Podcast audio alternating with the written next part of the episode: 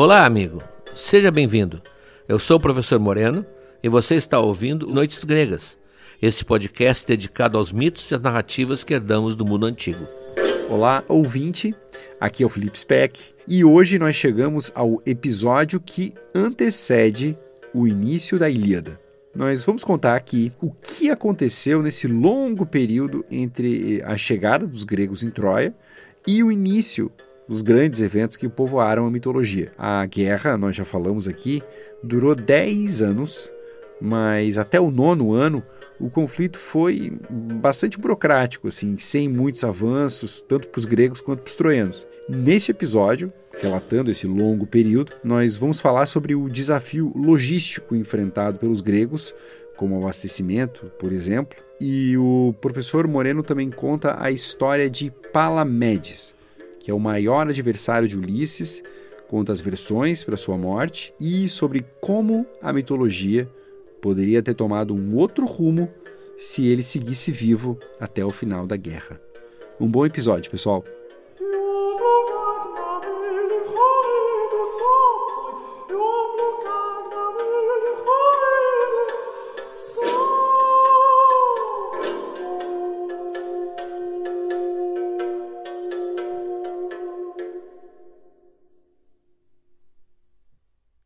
Quando terminamos o episódio passado, o exército grego finalmente pisa na areia da praia de Troia.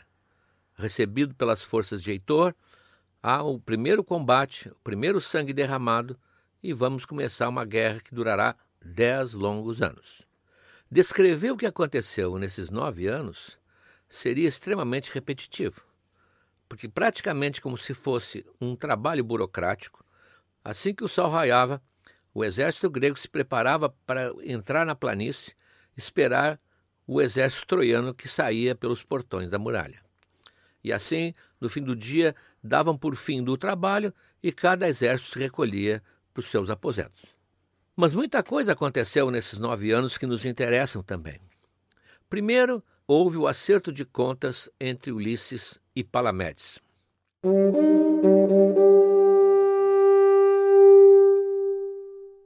Palamedes, se vocês lembram, foi aquele que desmascarou Ulisses quando ele tentou escapar da convocação da guerra de Troia, fingindo-se de louco, colocando no arado um boi e um burro e semeando sal para impressionar os que tinham vindo convocá-lo. Não foi por acaso que Palamedes o desmascarou. Ele era considerado o QI mais alto do exército grego depois de Ulisses.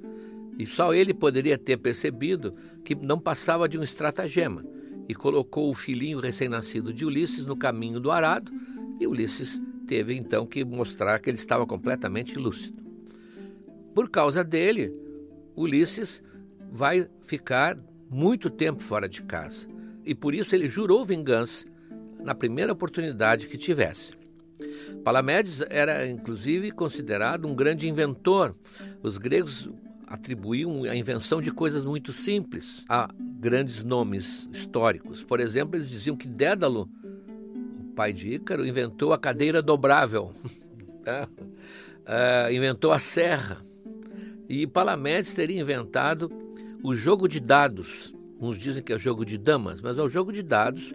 Também teria acrescentado quatro ou cinco novas letras ao alfabeto grego, que estava em formação naquela época que teria feito várias experiências da melhor maneira de misturar o vinho com a água, porque vocês lembram que os gregos jamais tomavam vinho puro, eles sempre aguavam o vinho em certas proporções e o Palamedes teria estabelecido que a melhor proporção era cinco partes de vinho para duas de água. Isso o teria tornado famoso.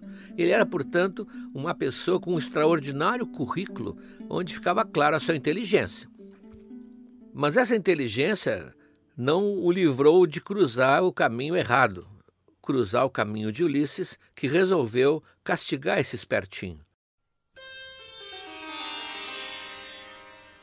Há várias versões. Todas elas vão terminar da mesma maneira. Palamedes morre.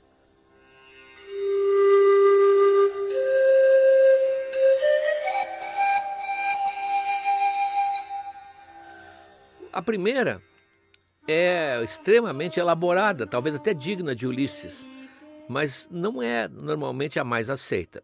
Ulisses convence Agamenon, e era fácil porque Agamenon o ouvia muito, ele era o segundo conselheiro, primeiro era o Nestor, Ulisses o segundo. Ele convence o Agamenon que era necessário mudar o acampamento por um ou dois dias de lugar.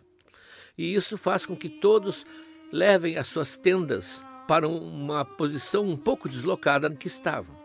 Então ele aproveitando que a tenda de Palamedes não estava no lugar habitual, enterra naquele lugar uma quantidade considerável de ouro.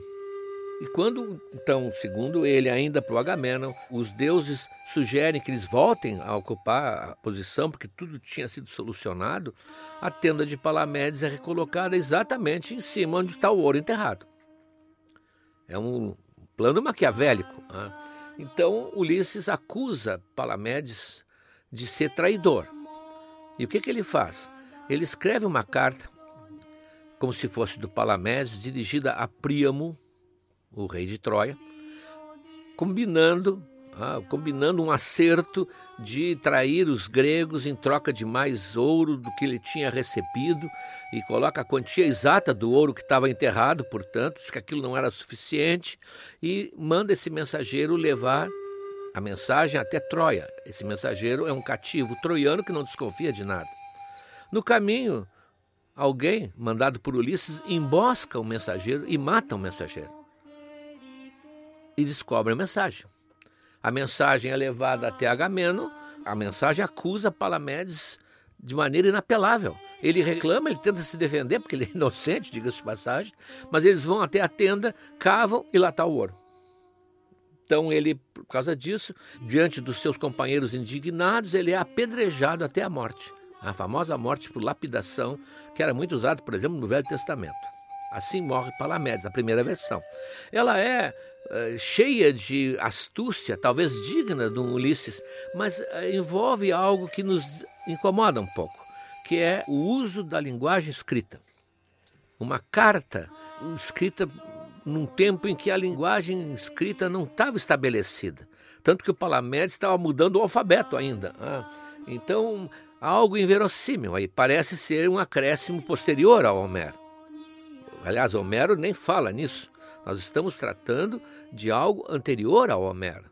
Aquilo que Homero resolveu contar, dessa longa história que é a saga de Troia, vai estar presente a partir do episódio que vem.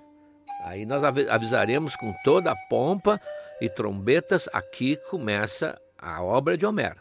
Então, por enquanto, Homero está dormindo ou está nesse momento pensando na história que ele vai nos contar maravilhosa que vem até hoje, mas ele nesse momento não estava pensando em Palamedes.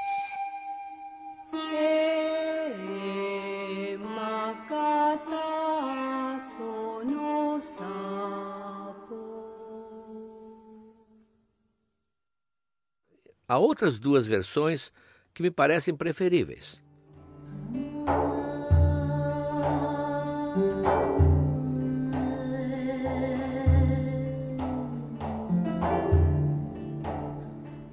Numa delas, Ulisses e Diomedes, que é o seu parceiro, se aproximam de Palamedes, que não pensa que vai receber uma vingança pelo que ele fez.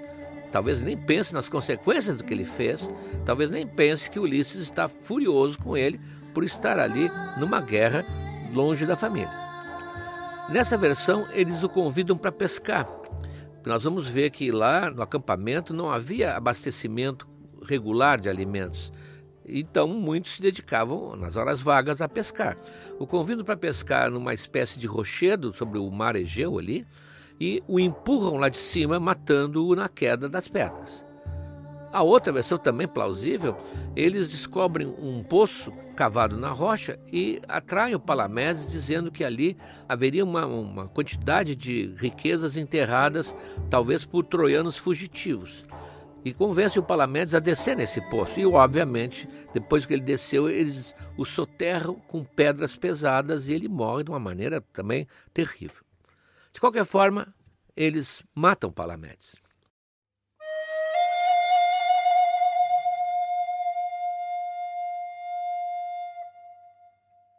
Ora, o Palamedes era filho do rei Náuplio, Aliás, o rei que hoje deu nome à cidade de Náuplia, belíssima cidade do Peloponeso. E o rei, ao ficar sabendo da morte do filho, ele acha estranho. O filho dele seria, assim, uma das grandes figuras do exército. Teria sido um grande herói, é considerado por muitos um herói injustiçado, que não chegou a atuar porque foi morto, traiçoeiramente. E ele vai até lá o acampamento, ele viaja até Troia e começa a fazer perguntas e começa a perceber que há uma certa evasiva de um, o outro não quer falar, alguém não sabe nada e ele nesse mato tem coelho. Ah, ele percebe que deve ter alguma coisa ali e sai de lá, mesmo sem saber a realidade, a verdade, sai de lá com a certeza de que o seu filho foi assassinado. Então, furioso e indignado, ele volta para a Grécia e vai visitar as esposas dos heróis que ele conhecia. E lá ele vai levar para cada uma a ideia de que, primeiro, o marido tem agora uma concubina mais jovem, com que ele dorme todas as noites. E segundo, que ele ouviu da boca deles que só esperavam voltar para a Grécia para trocar a esposa que tinham por essas mais novinhas. Bom, isso evidentemente causou um temporal doméstico na Grécia. Muitas resolveram se vingar já, arranjando um amante na, na própria corte, e quando o marido chega, é tarde demais. Outras resolvem assassinar o marido, esperando só que eles voltem para colocar fim à vida ali no dia da volta. É o caso da Clitemnestra, como nós vamos ver, que mata o Agamenon. A Agamenon não chega a viver um dia na sua terra natal quando volta. O Náuplio só não pôde fazer intriga com três heróis. Primeiro, o Menelau, porque Menelau estava lá lutando para reconquistar a sua mulher. Ele não teria uma concubina. Ah, e Rami não tinha. Ele estava desejando trazer Helena de volta para Esparta. Segundo, o Nestor. O Nestor, nós sabemos, aquele que tem 300 anos que Apolo concedeu a ele. Com 300 anos, ele não está mais preocupado com esse departamento. Ah, então também nada podia falar contra Nestor. Embora a mulher dele fosse viva também, não sei se era a primeira, a segunda, a terceira, a quarta ou a quinta. Com 300 anos, não se pode imaginar. E o terceiro era Ulisses. Ulisses amava Penélope e era fiel a ele. Nós vamos ver na Odisseia que isso não foi sempre assim, mas na Odisseia, se ele atraiu, foi questão de vida ou morte, como nós vamos ver.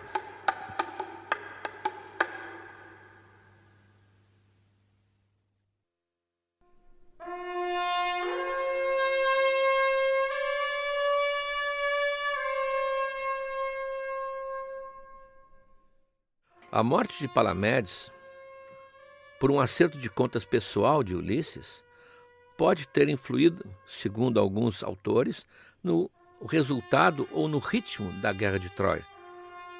Porque com Palamedes foi eliminado um dos cinco mais importantes guerreiros que a Grécia teria. A questão foi levada ao nível pessoal, ninguém culpou Ulisses, ninguém o incriminou, Talvez ninguém tenha descoberto, aliás, o estratagema, mas a própria tradição deixou passar isso em branco. Ulisses foi perdoado. Acreditou-se que ele tinha certas razões para reagir, embora tenha sido muito exagerado e possa ter prejudicado bastante o desenvolvimento do combate.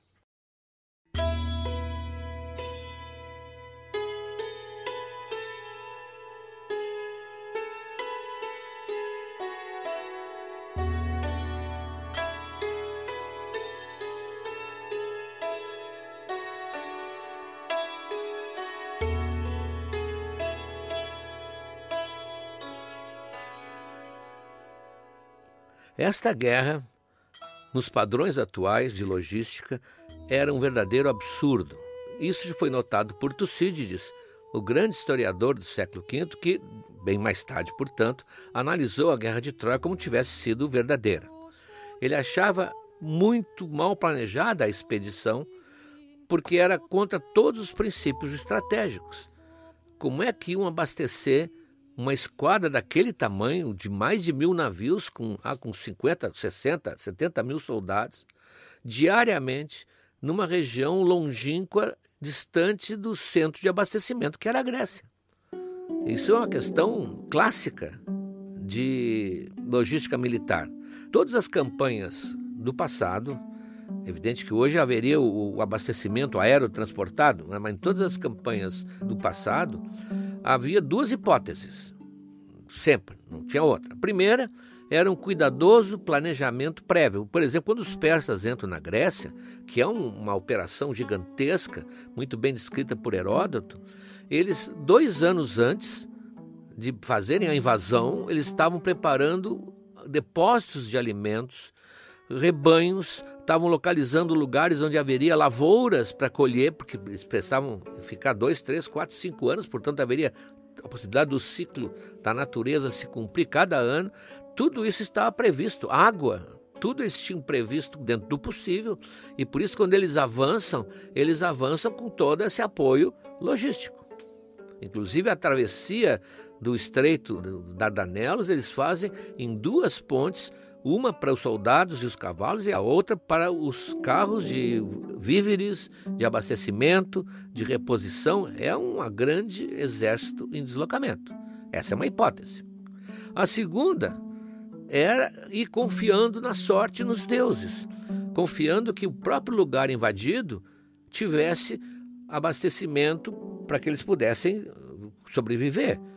Portanto, confiando nas lavouras alheias, nos rebanhos dos camponeses, que geralmente, como se lê na história, tratavam de destruí-las para que o exército não fosse abastecido. Então, lá longe, portanto, temos um, esse grande exército sem algo previsto para mantê-los durante 10 anos.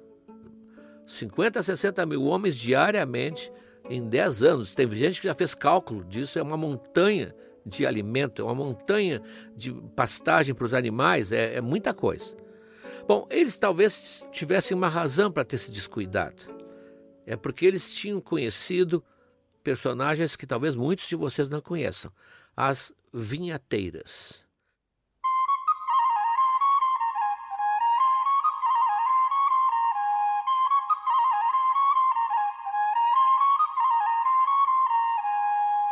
As vinhateiras eram três filhas do rei Ânio, que é o rei de Delos.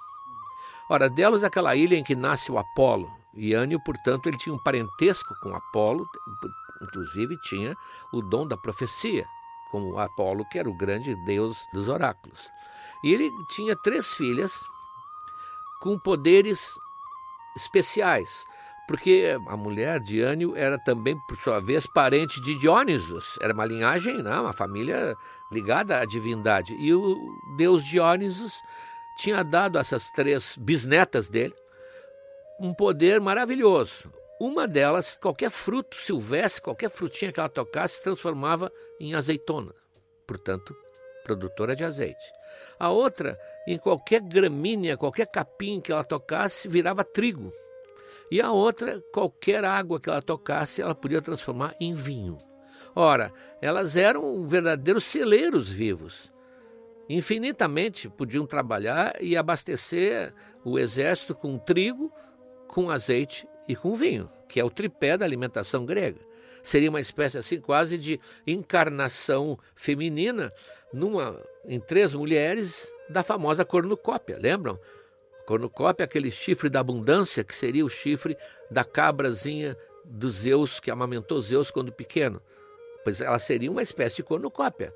Produção infinita, exatamente do que precisavam. Agamenon, evidentemente, tentou sequestrá-las. Óbvio. Levava junto com a esquadra e estava resolvido o problema de abastecimento. Só que, evidente, elas não queriam estariam ser prisioneiras e estariam trabalhando 24 horas, sete dias por semana. E elas então imploram ao bisavô, que nada mais, nada menos que o Diónisos, imploram por socorro e ele as transforma em pombas, elas podem voltar para casa voando. Mas, enquanto estavam lá, e o Ânio não desconfiava que o Agamemnon ia querer sequestrar suas filhas, o rei Ânio viu a possibilidade de encontrar bons partidos para suas filhas casarem, pois ali estava a elite da juventude grega. Então ele queria retardar ao máximo possível a partida deles, porque assim poderia haver um tempo de dar um match, né, em algum caso. E ele veio com uma conversa muito interessante. Né? Então ele diz para o Agamenon: como ele era meio profeta, ele podia ver o futuro. Ele disse: Olha, essa guerra só vai terminar daqui a 10 anos. É a profecia. Pelo que eu vejo, pelo que eu posso perscrutar o futuro, nos primeiros nove anos não vai acontecer muita coisa importante. É, vai ser aquela luta burocrática, aquela luta do dia a dia, aquela luta morrinha. Então, por que, que vocês não ficam aqui, confortavelmente instalados, e depois de nove anos vocês partem e chegam no décimo lá e vencem? Né? Uma ideia absolutamente de Jerico, mas ele estava interessado em convencer. Bom, não sei como é que o Agamemnon descalçou essa proposta, né? Veja bem, não é bem assim, mas sei que eles foram embora e tentaram levar, inclusive, as três moças e perderam essa possibilidade, então, de solucionar o seu abastecimento.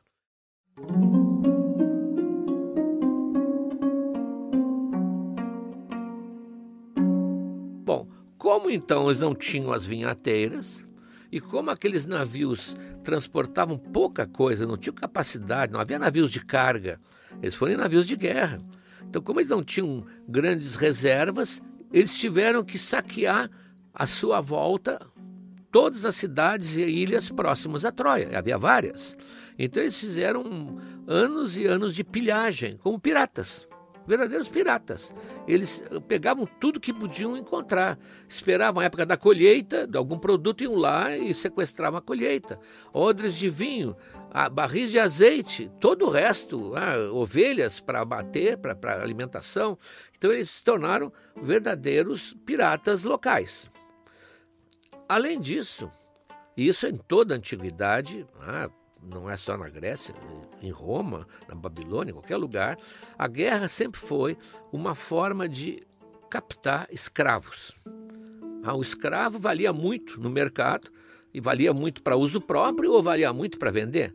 Então, sempre os escravos eram obtidos através da guerra, como também ah, no caso da África, em que os prisioneiros de guerra eram vendidos.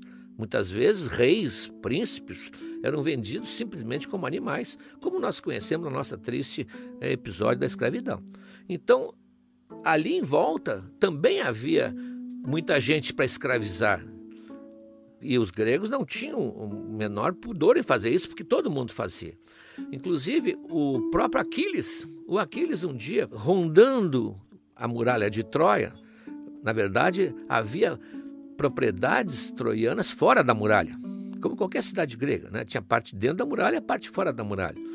Fora da muralha de Troia havia um pomar de árvores frutíferas. E um dia o Aquiles está por ali patrulhando e vê um jovem, o Licaon, ah, um jovem efebo, não é ainda um homem, mas é quase, escolhendo gravetos, escolhendo galhos secos de figueira para fazer um brinquedo, um brinquedinho popular que eles faziam, uma espécie de, um, de, uma carrocinha construída com esses galhos. Portanto, um jovem brincando. E é da Casa Real de Troia. Ele é, portanto, importante. E o Aquiles vai lá e ah, o prende. Não o mata, até porque nem armado ele estava, mas ele percebe que ele tem valor financeiro, tem valor econômico. E ele vai então numa cidade próxima, se não me engano, é em, em Lemnos, na ilha de Lemnos, e o vende como escravo. Vende como escravo e sem saber que tempos mais tarde ele vai encontrá-lo de novo. De novo. Vai ser uma cena uh, inesquecível da Ilíada. Uh, vai encontrá-lo de novo e dessa vez uh, o Licaon implora de novo e aí o resultado nós vamos ver. O Aquiles está indignado com a morte de Pátroco, o resultado do encontro não vai ser bom para o Licaon, mas isso fica para depois. Então, nesse jogo de escravos, os mais valorizados eram as mulheres.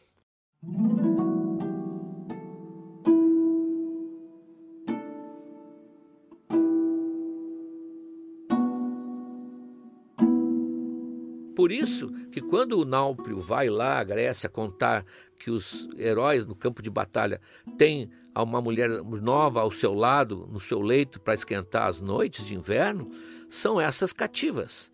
São principalmente princesas, sempre da, da, da, da elite da nobreza, talvez por sua beleza, que são capturadas e divididas, como se fossem animais. E ao Agamenon cabe uma belíssima princesa Uns chamam de Criseis, outros chamam de Criseida. Vamos chamar de Criseida. A Criseida. E o Aquiles por sua vez, até parece que são irmãs, né, que vão ao cinema juntos, cabe a Briseida. Então essas duas são cativas, obtidas por saques e que passam a fazer parte da vida diária, cotidiana das tendas de Agamemnon e das tendas de Aquiles. Pois exatamente por causa delas vai se criar uma discórdia terrível e vai começar, então, no próximo capítulo, a Ilíada de Homero. A Ilíada tratará da discussão e do desentendimento de Agamemnon com Aquiles. Vocês verão.